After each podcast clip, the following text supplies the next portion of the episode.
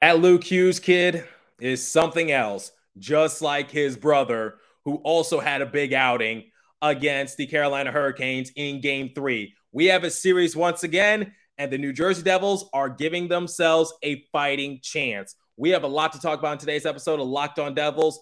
Buckle up, everybody. Also, I have some big news to share. Your Locked On Devils, your daily podcast on the New Jersey Devils, part of the Locked On Podcast Network. Your team every day. Hi, this is Bryce Salvador, and you're Locked On Devils with Trey Matthews. scores! Oh, Steven stepped up, nailed it. Brodeur's got the puck. What a shot.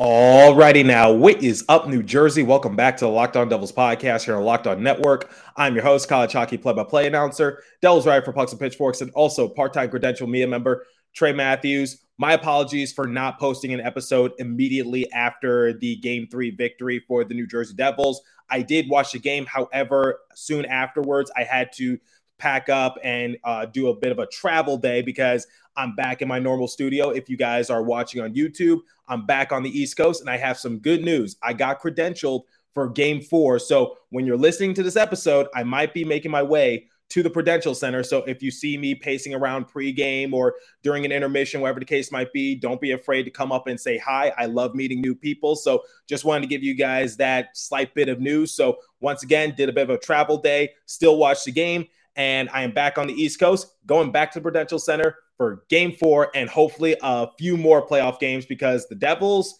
similar to what happened in round one versus New York Rangers, they're making this a series once again. So there's a lot of storylines I need to discuss in the previous matchup for the Devils because this game, and I'll talk more about it in segment two, was on drugs because the Devils came out victorious by a score of eight to four. Their offense came out to play. However, Vitek Vanecek didn't really have all that good of a showing in between the pipes for the Devils. So the win kind of exonerates us talking about it. And also, there were a few players, including Luke Hughes, who were able to have big showings. So, this is what we're going to focus on in segment one. Like I do with every post game recap after a win, I'm going to highlight some players that really caught my eye. Then, once again, in segment two, I'll talk about the game in general. And like I do with every post game recap, in the third and final segment, I'll compare the stats and give the Devils a letter grade and also talk about some of my quick snippets going into game four. Because once again, even though the Devils trail two games to one, they are making this a series once again. Now,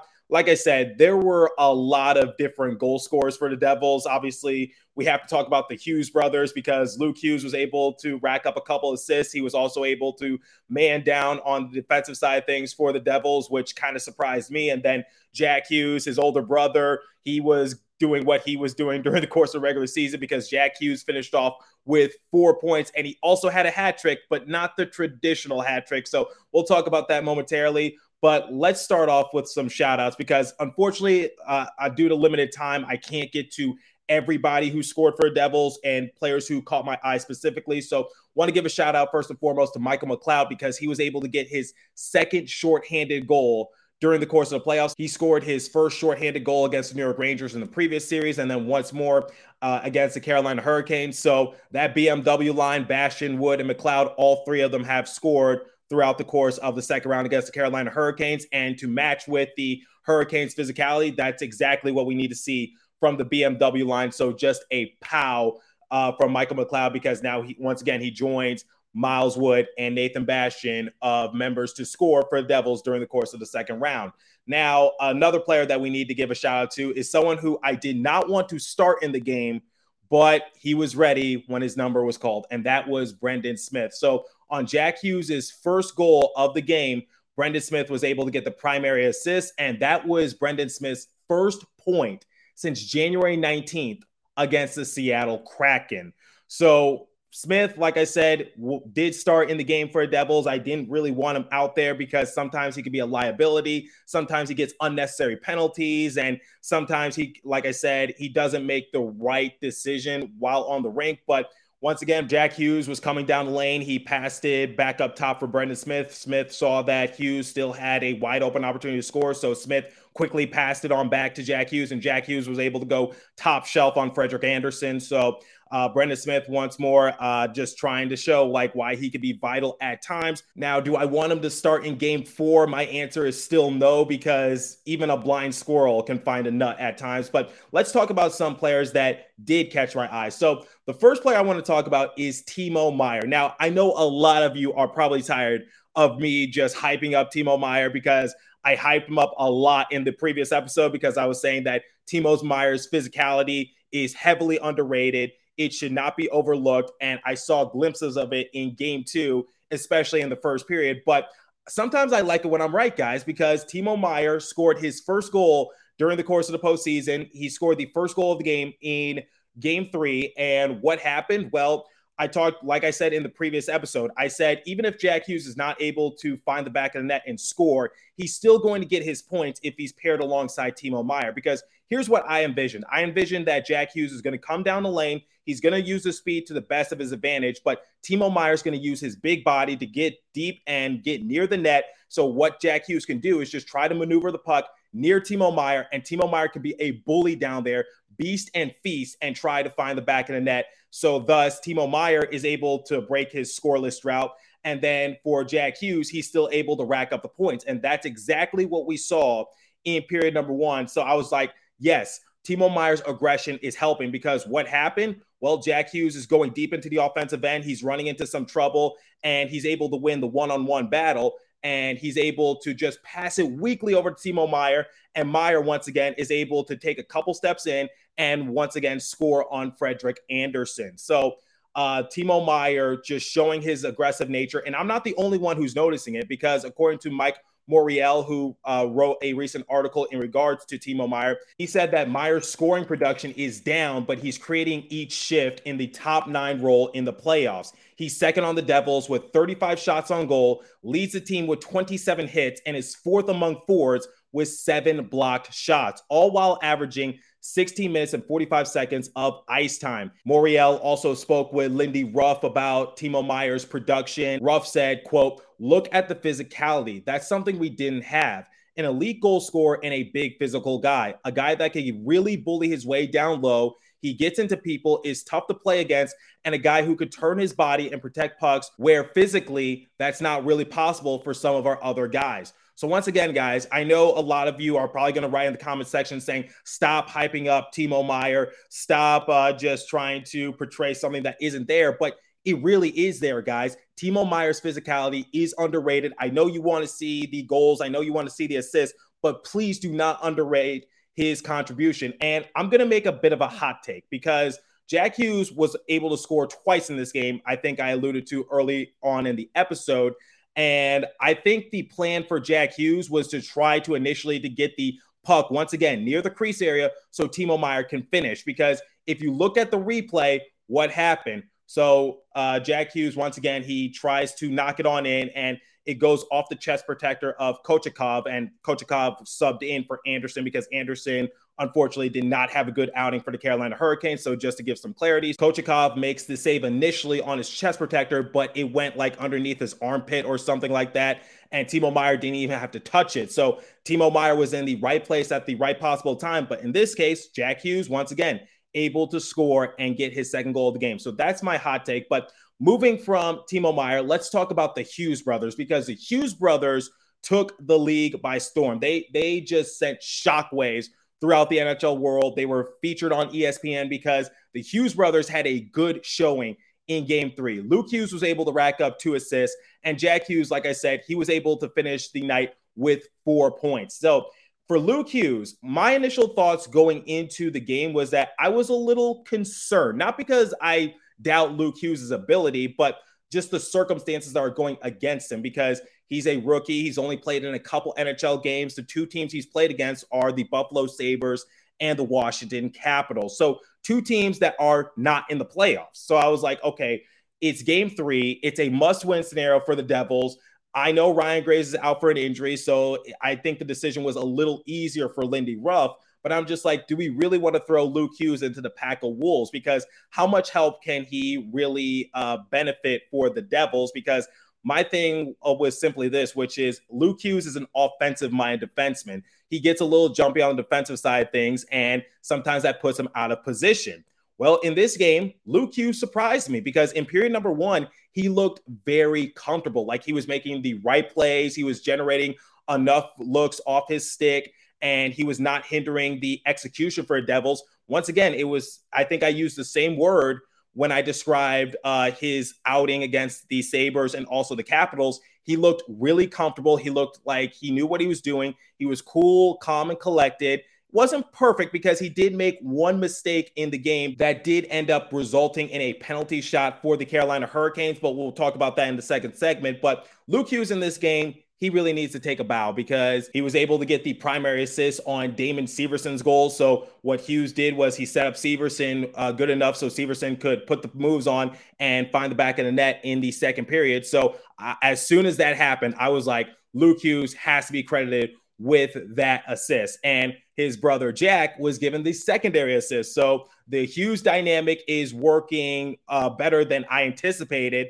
And I, I, think Luke Hughes is starting to make a case for himself because similar to how we talked about Akira Schmid in the first series against the New York Rangers, what was the turning point for the Devils? It was game three when Akira Schmid was starting. And now in this series, in game three, if the Devils are able to come back and win this series, I think similar to Akira Schmid, we're going to be talking about how Luke Hughes was the pinnacle player that turned the series around because he's replacing an injured player. He has limited experience. And I was just like, hopefully he doesn't get left in the dust by the Carolina Hurricanes because once again, he's an offensive minded defenseman, but he held down his end of the fort really well for New Jersey. He was playing good minutes on the power play. And how do I know? Because he was able to get the secondary assist on Andre Palat's power play goal. Now, speaking of the power play, wasn't really all that good for Devils because they let up a lot of shorthanded goals, but we'll talk about that momentarily. So, Luke Hughes, great outing. And just his third game in the NHL, it comes at a very crucial moment because that was pretty much a must win for the Devils. Now, his brother Jack, four point performance, two goals. And like I said, he was able to help Brendan Smith get his first point since January because Jack Hughes passed it on back to Brendan Smith. Smith quickly passed it right back to him, and Hughes was able to go top shelf on his first goal. And then for Jack Hughes' second goal, I guess it's sometimes better to be lucky than good, and sometimes it's good to be lucky because I don't think it was in his intent to score his second goal because I think he was just trying to pass it out in front for Timo Meier to clean it up. But nonetheless, he was able to get his second goal and he got a couple assists as well. So he got the secondary assist on David Severson's goal. His brother Luke, like I said, got the primary combination between him and Timo Meier. Lindy Ruff needs to stick with that if he knows what's good for him. But I think the main storyline that a lot of people were talking about for Jack Hughes was his little bit of a scuffle match between him and Sebastian Aho. So what happened? Well, Aho was kind of slashing and cross checking him a little bit, and Jack Hughes got fed up with it. So he decided to do a WWE move and wrestle Aho down to the ground. Now, here's the thing he wasn't given a fighting major, he was giving a two minute roughing. At the end of the game, I said Jack Hughes got the Gordie Howe hat trick because he scored, he got an assist, and he got into a fight. A lot of people were saying that was not a fight because he didn't get a fighting major. And let's face it, it wasn't like the most intense, bloodthirsty fight we've seen throughout the NHL. In fact, there were no punches thrown. It was just Jack Hughes shoving Aho down to the ground, getting on top of him. So a lot of people are just like, I don't think that quantifies as a fight. But in my eyes, to Jack Hughes' standards, that is a fight. So I'm going to give Jack Hughes the Gordie Howe hat trick in that case because that was out of character a little bit for Jack Hughes. I'm not saying it was bad. But let's face it, how many times have we seen Jack Hughes lose his cool? How many times have we seen him get into the face of somebody? How many times have we seen him put his hands on someone else that's not for the like a, a specific hockey play? Like we don't see him do that. He's usually very calm, cool, collected. And there's a reason why he's nominated for the Lady Byng Award. And there's a reason why he doesn't spend too much time in the penalty box. So in that case, guys, to Jack Hughes' standards, that is definitely a fight. If it was someone like Erik Haula or Timo Meier, Brendan Smith, Curtis Lazar, someone else, I'm sure I would be saying like that's not a fight because I'm sure they've had stakes tougher than that quote unquote fight that Aho and Hughes had. But to Hughes' standards and due to his track history, I'm going to count that as a fight for Jack Hughes. So once again, Timo Meier, Luke Hughes, Jack Hughes, the Hughes brothers really took that game by storm. And I also have to give another shout out to Nico Hischier because he scored his first goal since April 2nd. It's been a long time coming for our captain. So the star players came out to play for New Jersey in game three, once again, because that was very vital. Now, let's talk about this game in general for the Devils, because, like I said in segment one, I describe this game as sort of on drugs because the Devils came out victorious eight to four. Their offense came to play, and it was like they caught lightning in a bottle because the Carolina Hurricanes had no answer for some of the goal scorers for the Devils. Now, somebody asked me in a private DM, like, was that the best game of the year? Because I'm in a group chat with a few other Devils personalities, and basically, uh, someone just messaged and said, like, was that the best game of the year? And I figured, you know what? This game was interesting. There was definitely a lot on the line. So why not talk about that in a future episode? So, was that the best game of the year for the Devils? I don't know what you guys think, but Personally, I'm going to say no. It's not even close. I don't think that was their best game of the year. Now, there was a lot at stake, and there was definitely a lot riding on that game because, once again, had the Devils hypothetically lost that game, they go down 0-3 and they're really in a hole. Like, because uh, similar to what would have happened in the first round against New York Rangers, had the Devils gone down 0-3, most likely they're not going to win four straight. I don't want to doubt them, but I'm sure they that's not the ideal circumstance they want to put themselves into. This game was wildly entertaining. And it was great to see that the Devils were able to score eight times. Because if you guys need some sort of reference, the last time the Devils scored eight or more goals in a playoff game, you would have to go back to April 22nd, 1988, against the Washington Capitals, in which the Devils came away with a 10 to 4 victory in game three of the division finals. So once again, this game was wildly entertaining on the offensive side of things, but let's not overlook Vitek Vanecek. Vitek Vanecek did not have a good performance in between the pipes for the Devils because a lot of people are going to overlook it because he did come away with the win and the Devils are now once again in the series and they're giving themselves a fighting chance. But this game 3 performance at least from the goaltender perspective is not the same as it was in game three against the New York Rangers, because if you guys recall, Akira Schmid really stepped up his game. He was able to limit the goal scoring opportunities for the Rangers, made great A saves, and once again, the Devils were able to come away victorious in overtime and earn their first playoff victory since 2018. So, like I said, this game was entertaining, but one thing that just drives me up a tree and just prevents me from saying that this was one of the best games of the year is that the Devils gave up three short-handed goals. It should go without saying that was the most amount of short-handed goals they let up in a playoff game in franchise history. That is unacceptable. Now, I'll give them the benefit of the doubt. Martinook got a penalty shot that was short-handed because what happened? Well, I talked about Luke Hughes in the first segment. I said he made one big mistake that I definitely need to talk about because Hughes tries to get a little too fancy. He does a turnaround pass in the offensive end for the Devils, and Martinook was able to locate it and he swiped the puck away. The puck was intended for Dougie Hamilton. So Martinook is off to the races, going down to the other side of the rink. Dougie Hamilton is on his trail, trying to pop the puck on free, and the referees blow their whistles and they decide to give Martinook a penalty shot. Now, before I talk about the blunder for Luke Hughes, I just want to talk about that call assessment by the referees because I don't see what constituted for that to be a penalty shot.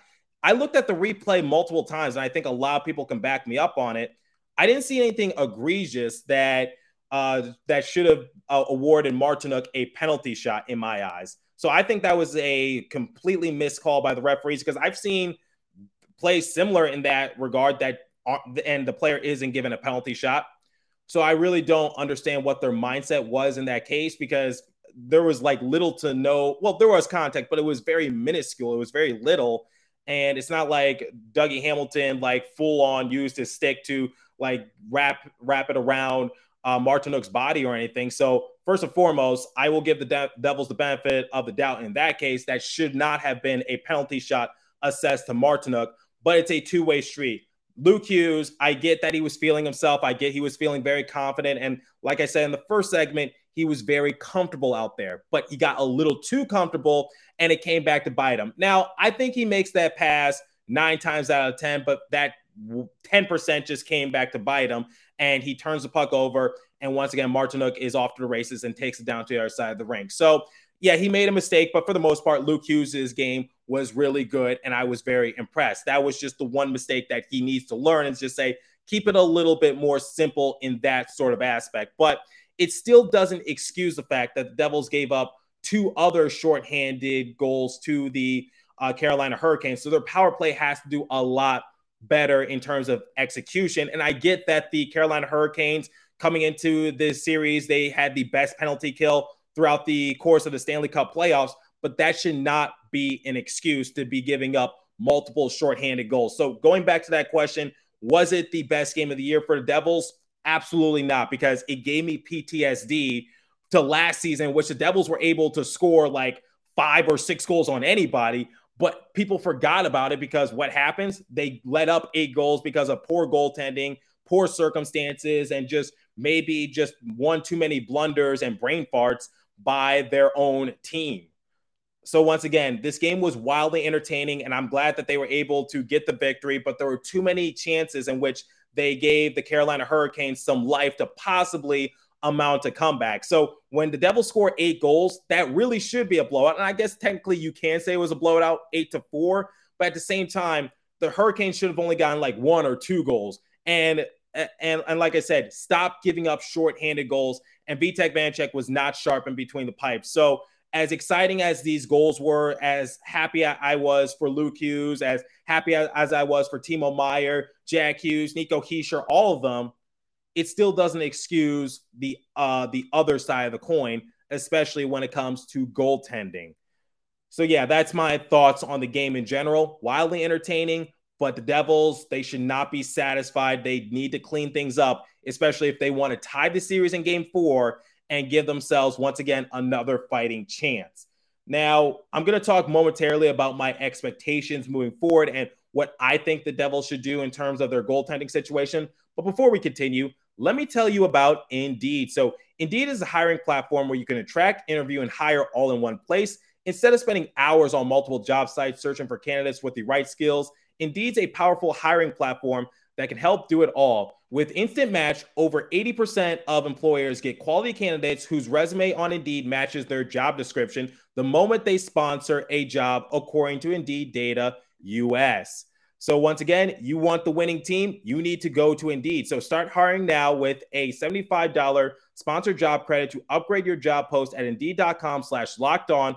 Offer good for a limited time. Claim your $75 credit now at Indeed.com slash locked on. Indeed.com slash locked on. Terms and conditions apply. Need to hire? You need Indeed. And now let me tell you about Built Bar. So, looking for a delicious treat but don't want all the sugar and calories? Then you got to try the best tasting protein bar ever, Built Bar. Seriously, it's the protein bar that tastes like a candy bar. So, if you're like me and you want to eat a little happier and healthier, try Built Bars and Built Puffs. Built Bars are healthy and they taste amazing. Seriously, they taste so amazing that you won't think that they're actually good for you. So, what makes Built Bars so good? Well, for starters, they're covered in 100% real dark chocolate. That's right, real chocolate. And they come in unbelievable flavors like churro, peanut butter brownie, and cookies and cream. Not sure how Built Bar does it, but these bars only contain 130 calories, 4 grams of sugar, with a whopping 17 grams of protein. And now you don't need to wait around to get a box. For years, I've been talking about ordering Built Bars at built.com. And now you can get them at your local Walmart or Sam's Club while you can get the specialty flavors still at built.com. That's right. Head to the nearest Walmart today, walk to the pharmacy section, and grab yourself a box of built bars. You can pick up a four bar box of cookies and cream, double chocolate bar, or coconut puffs. If you're close to Sam's Club, run in and grab a 13 bar box with our hit flavors, brownie batter puff, and churro puff. You can thank me later. Built bars, the protein bar that tastes like a candy bar. Okay, so I know I'm a day late and a dollar short, but let's compare the stats and I'll give the Devils a letter grade and talk about my expectations for game four. So, shots on goal category 34 to 30 in favor of the Devils. Faceoff percentage 56% to 44% in favor of the Devils. Power play, Hurricanes were 0 for 2, but once again, they had three shorthanded goals. Devils were 1 for 4, thanks to Andre Palat. And remember, Michael McLeod was also able to get a shorthanded goal. Hits 46 to 33 in favor of the Hurricanes. Blocks 18 to 13 in favor of the Canes giveaways. Devil led, Devils led that department eight to two. So if I had to give this game a letter grade for Devils, honestly, I'm going to give them a B minus because the offense was really good. They got the win, they got the job done, but it doesn't exonerate their poor execution at other facets of the game. So that's where I stand in terms of this overall execution from the New Jersey Devils. Now, my expectations for game four is that the Devils, you need to clean it up a little bit, obviously, and get out often early. And I and I guess just don't underestimate the the Devils. And who do I expect to be in net? I think you got to go with Akira Schmid because, like I said, in game three of the last series against the New York Rangers, Akira Schmid had a phenomenal outing. But in this game three against Carolina Hurricanes, Vitek Vanecek was bailed out by some good offensive execution. And once again, the Devils, the star players are now here to play. Keep that momentum going forward, keep that aggression going forward. And Lindy Ruff, don't overadjust, don't overthink it. Because I think the Devils, they can definitely make this a series once again. And if I've learned anything from this Devils team, do not count them out. So let me know what you guys think going into game four. And once again, I will be at the Prudential Center covering the game uh, in the press box, and I will be pacing around the Prudential Center at times, maybe looking for souvenirs. And also, I, I'm always open to trying new things. So if you have a unique food suggestion at the Prudential Center, let me know, and I'll try to stop by and give it a try because, like I said, I'll try a new food at least once. So once again, hope to see a lot of you at the Prudential Center for game four. I think the Rock is going to be bumping, and I couldn't be any more excited. Hope to give you guys some decent behind the scenes sound bites. But as for today's episode, that's all the time I have for you. So continue to stay safe. Have a wonderful day, New Jersey. I'll catch you in the next episode. Go Devils. Thanks for listening once again.